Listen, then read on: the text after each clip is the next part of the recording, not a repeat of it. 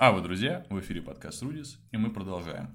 В прошлый раз мы закончили на том, что вот э, у нас была патовая ситуация, поскольку римляне удерживали сушу, продолжали ее удерживать, и держали в осаде оставшиеся карфагенские города Драпену и Лилибей. А, а пунийцы... Карфаген, да, у нас удерживает море. По традиции.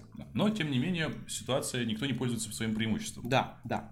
А, значит, ну, римляне, они пытаются давить на, э, по суше на, на Карфаген и на города, но они не могут их полностью блокировать, потому что у них не осталось серьезной, скажем так, флотилии. А почему Карфаген не пользовался преимуществом? А, к 249 году до нашей эры, мы, кстати, на этом моменте остановились в прошлый раз, война шла уже 15 лет. Разумеется, обе стороны, хотя начинали в целом как богатые державы, они, их, их финансовые и людские ресурсы уже истощались. Конечно, 15 лет рассчитать резервы, людские, да, финансовые, конечно. да, плюс Понятно, орудия, да. это практически, ну, очень накладно. Очень не накладно. То, невозможно, но накладно. Разумеется, большие битвы не каждый день, но тем не менее, это все равно для войны нужны, как бы, в основном деньги. Да, плюс это 15 лет, когда постоянные конфликты идут локальные именно в напряженности. Да, конечно же, да. А, вдобавок у Карфагена начались проблемы у себя на родине, скажем так, в своих землях, потому что взбунтовались союзники нумидийцы, а, считавшиеся лучшими всадниками в Средиземноморье, и они были главным оружием карфагенской армии и еще не раз появятся в повествовании и будут, скажем так, а, их роль будет определяющей. А причина? Причина, ну, значит, после римской высадки во главе с Регулом нумидийцы взбунтовались, потому что они думали, на самом деле, что сейчас у Карфагена все закончится, вот, или, по крайней мере, его гегемония, скажем так, ослабнет, и они хотели себе какой-то независимости. То есть какую-то пользу все-таки операция Регула э, принесла.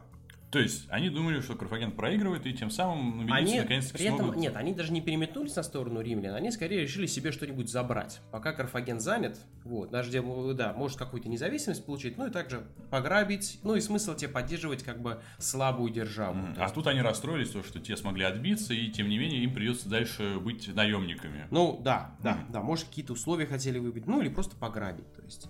Карфаген не мог позволить себе потерять столь ценный юнит, поскольку на суше и так дела не очень, а если еще с конницы отойдет, ну, вообще никак. И поэтому, скажем так, основным направлением военных действий стало как раз усмирение нумидийцев и части других взбунтовавшихся народов на континенте.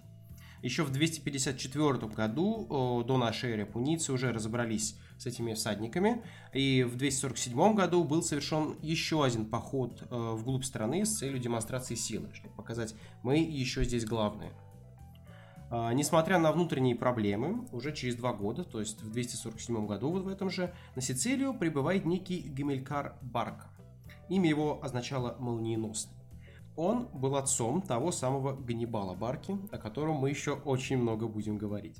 Тем не менее, на Сицилию он прибыл с небольшим корпусом солдат, а, нигде не упоминается точное число, предположительно там 3-4 тысячи человек с этим тяжело вести, скажем так, крупномасштабную войну, тем более с римлянами, у которых как бы десятитысячная армия. А, предварительно он совершил набеги а, на незащищенное южное побережье Италии и только потом оказался на Сицилии. Оценив силы врага, Гамилькар решил, что лучше не вступать в открытый бой, поэтому он занял гору Геркте, это на, севере, на северо-западе Сицилии, и оттуда совершал те самые быстрые, молниеносные и спланированные вылазки, целью которых была помощь а, городу Драпене, который был в осаде, и Лилибею, разумеется, поскольку они все еще были отрезаны от части острова, и хоть и с моря не заблокированы, но ситуация все тяжелая была. Ну, то есть где-то примерно, получается, римских солдат сколько? Ну, там, условно, там, там 20-30 тысяч мы можем назвать, mm-hmm. и тут небольшой этот корпус. Но, тем не менее, поскольку все было очень быстро и спланировано, эти операции удавались, и они ну, держали римлян постоянно в напряжении. количеством все-таки да. можно и они, да, изрядно именно подорвать инфраструктуру, да? Да, да, и также они просто оттягивали внимание еще, то есть от города. И такая партизанская война продолжалась три года, до тех пор, пока в 244 году до нашей эры Гамилькар не решился атаковать римлян. Они э, укрепились в поселении на близ лежащем холме Эрикс, но, скажем так, взять всю высоту барки не удалось. Римляне укрепились в храме Афродиты э, на вершине холма. Таким образом, Гамилькар хоть и смог, скажем так, потеснить римские войска и в целом доставить массу неудобств, но тем не менее он оказался, скажем так, посередине холма. То есть сверху укрепились римляне, и снизу у подножья тоже были римляне. Вот, то есть он с обеих сторон был окружен врагами, но позиции не сдавал. Несмотря на все это сложное положение, он продолжал делать вылазки, пополняя свои запасы провизии. А, из Драпена его тоже поддерживали, но поскольку все-таки этого было недостаточно, все-таки надо прорывать блокаду для этого. Также он смог подавить восстание. Среди его войск было около тысячи наемников галлов. Опять же, неизвестно, сколько верна цифра, но тем не менее. Они, скажем, сбунтовались, поскольку поняли, что как-то этот поход, видно, будет не очень прибыльным если, если будет вообще прибыльно. Они рассчитывали на богатство, видимо. Ну, наемники, вот, но тем не менее. Они попытались предать вот холм, на котором сейчас вот стоит Гамилькар, но неудачно. Ну, вообще, если так посмотреть, у Карфагена куда худшая ситуация. Да. И в целом, на самом деле, если так смотреть, Гамилькар, он достиг не, такого уж, не, не, не так уж и много именно вот в этой операции. Но, учитывая изначальную, скажем так, ограниченность его ресурсов, вполне справедливо будет согласиться с оценкой одного из древнегреческих историков, вот, э, что задачей Гамилькара было не выиграть войну, а избежать поражения в ней. То есть он должен был хоть как-то удерживать еще состояние какое-то. И в целом основные свершения этого молниеносного полководца, они случатся позже уже, во время его кампании в Испании, о чем мы также упомянем отдельно. Война шла к завершению вне зависимости от Гамилькара Барки. В 243 году Сенат решил, что пора отстраивать флот. Надеюсь, mm-hmm. в этот раз, что шторм его не снесет. Чтобы поставить точку уже Да, действительно, надо было заканчивать. Да, нельзя выиграть войну, если море остается все-таки Не за тобой. Да, Карфаген. Вот, надо было действительно побеждать карфагенян в море. А, поскольку уже на суше все совсем уже затягивалось и выглядело очень бесперспективно. А, денег на строительство целого флота в государственной казне уже не было, и был взят займ у частных граждан. А, насколько на добровольных основах или нет, мы сказать не можем, но тем не менее это был займ. Ну, может быть, из патриотических да, убеждений они, естественно, все отдали. Да. А может быть, была национализация средств, ну, они не, не, добродушно это... все от, как бы отдали под силой государства. Вот, нет, но это все-таки был займ, займ. Об этом мы еще тоже потом чуть позже поговорим. А, в 242 году был построен флот. А, и в распоряжении Рима оказалось около 200 кораблей. А, консул того года Катул принял э, командование флотом и первым делом установил блокаду вот этих оставшихся городов Лилибеи и Драпены. Тем самым отрезал от поставки, кстати, и самого Гамилькара Барку. Консул, кстати, постоянно приказывал совершать различные упражнения и маневры в море, тем самым держа, он держал моряков в тонусе, так как все-таки он знал, что какой-то флот Карфагена точно подходит. Вот. Логично. Да, он, он готовился к этому. И, между прочим, в отличие от римского флота, который сейчас находился, скажем так, в лучшей своей кондиции, за вот многие военные годы они уже ну, все-таки многому научились и сейчас держали себя а, в форме. Пунийцы, они хоть и собрали команду на 250 кораблей, но укомплектовали корабли достаточно неопытными гражданами самого Карфагена. А, во главе карфагенской вот этой армады встал Ганон Великий. Он к этому моменту уже совершил несколько успешных походов, но сейчас, в общем, поймем, что э, скажем так, великий, ну, не очень. И вот этот опыт и настрой римских моряков, в этот раз они сыграли решающую роль в битве при Эгатских островах. А, они находятся к западу от Сицилии. Карфагенский флот был разгромлен, то есть около 70 кораблей было захвачено и потоплено. То есть вот было 250, 70 уже потеряли. Ну, это большие потери для флота, действительно, огромные. Вот. И эта битва в целом стала последней, скажем так, определяющей и важной в Первой Пунической войне, так как после этого удерживать Лилипей и, Лилибей и Драпен уже было невозможным, и Карфаген сел за стол переговоров с Римом. Ну, вообще странно как-то получается. Если отбросить все вот эти вот, ну, так скажем, весь этот фарс с э, штормом, да, когда у нас половина римского флота просто тонет э, силу морских каких-то препятствий, да, то получается следующее, то, что пунийцы просто не эволюционировали за все это время никоим образом. То есть, Они не адаптировались. мы смотрим на Рим, он постоянно придумывает что-то новое именно да. на море. Что касается Карфагена, они просто полагаются, получается, на свой предыдущий опыт. Даже уже не на опыт, а скорее, может быть, на какой-то, может быть, э, репутацию какую-то свою, не подкрепляя ее причем ничем. То есть и при этом они в целом, вот только Гамилькар Барка пытался что-то вот там придумывать на суше, то есть до этого как-то не очень удавалось. Вот, ну и до этого, конечно, был спартанский военачальник, который помог спасти Карфаген, но тем не менее, то есть это какие-то тоже исключения, и они не, не несли, скажем так, решающий совсем характер. Вот. Ну, так получается, грубо говоря, смена полярности, то есть мы всегда ждали, что Рим будет на суше просто превосходить всех и все, да, а пунийцы на воде, то да. теперь получается, что... Что Рим стал серьезным конкурентом, да. да. Разумеется, Рим как победитель в этот раз навязал суровые условия мирного договора. Карфаген должен был полностью покинуть Сицилию и острова между Сицилией и Северной Африкой. В том числе, разумеется, город Лилибей. Кстати, он так и не был взят. То есть они покинули его просто по условию договора. То есть Лилибей держался до последнего, около 8 лет. А карфагеняне должны были вернуть всех военнопленных, выплатить э, космическую сумму, вот 2200 талантов серебра в течение 20 лет. Значит, в наше время тяжело понять масштабы вот этой контрибуции, но попробуем разобраться. Талант, вот древняя мера веса, она равная там, около 26 килограмм. То есть карфагеняне с 20 лет должны были выслать в Рим чуть более 57 тонн серебра.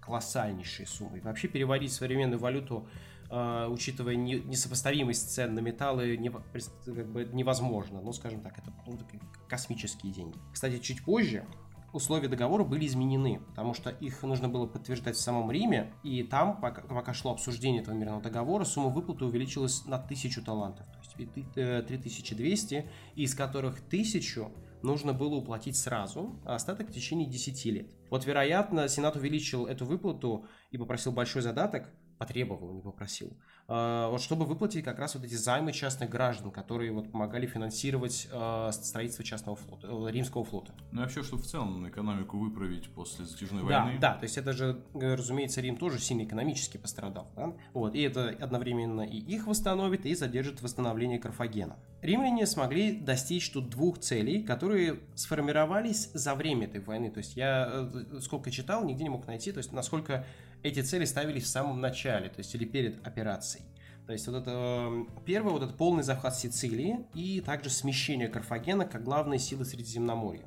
А, обе эти цели привели к тому, что Рим не только не позволил Карфагену дальше усиливать свое влияние вот на дела всех народов вот в регионе, а, но как бы Рим стал главным конкурентом от африканской державы. И эта конкуренция в целом только началась сейчас, по-настоящему. Вот, поскольку это, эти конфликты еще с нами... Ну, как мы знаем, да, у нас после поражений все начинают что делать? Копить обиду. Да, да и держаться, да. Это повторяется часто. А, если попытаться вот описать а, всю Первую Пуническую войну в нескольких словах, да, то она вот определялась скорее неудачными действиями полководцев. То есть в отличие от Второй Пунической войны, которую там, мы говорим об удачных действиях там одной или другой стороны, то здесь скорее неудачные и медлительность с обеих сторон. То есть сначала Карфаген не дал сильного отпора римлянам, потерял Мессану и тем самым допустил их вот на Сицилию. Том римляне, хоть и проявили благоразумие, договорились с Гейроном, который, кстати, поддерживал их всю войну и после этого всегда. То есть он держал, он был верен союзу. Тем не менее, они устроили вот показательные казни вот этого и разрушения города Акраканта, откуда карфагеняне ушли уже даже к моменту, как э, римляне попали в город. Тем самым они отвернули от себя местных сицилийцев. То есть для них теперь вот лучше с Карфагеном. Хоть у Карфагена дела не очень, по крайней мере, они это какие-то варвары пришедшие. Гордыня Регула, как мы поняли в прошлый раз, стоила, скажем так, досрочной победы. А неумение или нежелание, или какие-то внутренние проблемы вот, э, мешали Карфагену пользоваться своим преимуществом в море. То есть из-за этого война продолжалась и затягивалась постоянно. А появление вот Гамилькара Барки, оно не смогло внести решающих изменений, ну, из-за скудных людских ресурсов, которые мы обсуждали. Ну, а морские штормы, разумеется, мешали римлянам хоть что-то показывать в, принципе, в море. Мешали. Да, просто мешали, хорошо, назовем это так. Победа в первой э, Пунической войне, она стала первым этапом восстановления Рима в качестве вот средиземноморской державы. Ведь теперь э, территория, появилась территория за пределами Апеннинского полуострова, и именно на Сицилии, на островах Сардинии были заложены новые, скажем так, э, основы провинциальной системы римлян. Они, на самом деле, думаю, Рим не сразу поняли, вот какие задачи перед ними встали вот сейчас. Потому что вот война шла 23 года, и на протяжении этого времени на острове, э, на Сицилии всегда находился кто-то из высших магистратов. Ну, потому что консул должен вести войну, то есть он должен, он должен быть там обязательно. И поэтому был некий центр принятия решений вот на острове числе. Ну да, нужно уже в дальнейшем после войны придумать. Да, как потому что территория будет да, управляться. Как это будет управляться. И когда военные действия закончились, разумеется, консулы вернулись в Италию. И кто теперь будет заведовать всеми административными делами, было не всем понятно. Неизвестно, как управлялась Сицилия в начале, то есть в первые там послевоенные годы. А, предполагают э, историки, что дела ограничивались как бы посланиями сицилийских общин в Рим, и им то что-то тоже приходило обратно. А, конечно же, после, ну, возникли различные проблемы. И юридические сложности, и какие-то мятежи, и сборы подати непонятно как фиксировать. В общем, много проблем возникло, потому что это нельзя так контролировать. Неудобно из Рима контролировать что-то, что так далеко. А, и в отличие от обычной римской практики, когда вот с побежденным народом в целом заключался двусторонний договор, ну или даже не обязательно с побежденным, это могло быть, скажем так, добровольное какое-то, или принудительно добровольное согласие, а римляне верши, решили вернуть на остров сосредоточение власти. Вот, то есть кто-то, кто будет принимать решения там. Ну, соответственно, отчитываться уже перед отчитываться Сенатом. перед сенатором, но тем не менее вот этот человек должен быть там. И бы- были назначены новые два претора, то есть старший магистрат, которые, отвеча- которые отвечали за веренные им провинции. То есть, получается, на Сардинию и Корсику один и на Сицилию другой. И судя по античным источникам, э, эта идея пришла далеко не сразу, поскольку вот только через 14 лет после окончания Первой Пунической войны в 227 году до нашей эры вот был расширен штат этих преторов. То есть теперь вот только сейчас, спустя 14 лет, накопившихся там много проблем, то есть на Сардинии вообще мятежи поднимались достаточно крупные, а, римляне поняли, что вот надо это сделать. Ну, конечно, для нас это кажется вполне себе очевидным. Да. Как бы в современном мире, в принципе, Ну, то, что у административного какого там региона должен быть глава Да, свой, ну, да. Но- губернатор, как вот современный, ну, Да, примерно то же самое. а ну, для них это было что-то Да, ну, новое. плюс это новая территория, как бы найти желающего, который согласится управлять побежденными, ну, это весьма чревато. Действительно, вот. Ам, Кстати, давайте мы обсудим еще момент претора. Вот, поскольку мы, скажем так, как-то отдельно упоминали до этого, но разберемся. Значит, еще в 366 году избирался один претор, который занимался различными юридическими обязанностями, чтобы снять вот часть задач с консулов. Больше чем через 100 лет, в 246 году, начали избирать двух преторов, чтобы, потому что в военное время, то есть один до сих пор занимался юриспруденцией, другой был в Риме на случай, скажем так, воен... неожиданной военной угрозы самому городу или Мгм. близлежащим Ну, территориям. локальные конфликты будут. Да, чтобы, да, чтобы был кто-то, да, звено. кто-то, кто скажем, скажет, что, будет, что мы будем делать. И вот теперь их увеличивают как раз для контроля провинциями. Вот, теперь будут управляться так, и это продолжится дальше. То есть системы, она будет развиваться, потому что будет увеличиться количество провинций, будут разные проблемы, которые будут требовать разных решений. Но вот здесь это началось. По сути, после Первой Пунической войны у нас формируется вот как раз-таки вот система управления территориями, провинцией. Да, да, Вот вот здесь это административное началось. управление. И опять же, тоже не сразу, поскольку они не поняли, э, римляне не поняли сразу, вот как это решать. Ну, ну, послание приходит, мы все делаем вроде мирно, но, разумеется, мирно, не мирно, проходит время, и они только тогда понимают, что вот теперь с этим надо делать. А, ну и получается, разумеется, тот претор, который ехал в провинцию, его, скажем так, функционалы и полномочия расширяются, поскольку а, он должен был ведать и обладать, скажем так, военными и административными полномочиями и являлся, скажем так, продолжением власти Рима в регионе. А содержаться он будет За счет, ну, он да, также... за счет самой территории. Ну, разумеется, он также, также он заведовал э, сбором подати. Мгм. Конечно же, Ну, какая-то ну. часть, большая, разумеется, шла обратно в столицу, центральный регион. Ну, конечно, большая часть. да. Большая часть, да, всегда в столицу. Ну, на этом, я думаю, На этом мы заканчиваем. законч- заканчиваем. Мы закончили наконец-то Первую Пуническую войну. В следующий раз мы поговорим о том, что происходило после ее окончания, детально, о том, а, что происходило с Римом и Да, Карфагеном, вот, собственно, что происходит с Римом после Пунической войны, это, вот, мне кажется, крайне интересно. и как восстанавливается Карфаген, и что произойдет, скажем Всё, так. всё, всё. Хватит спойлеров, я думаю. Договорились. Они узнают. Всего доброго. До свидания.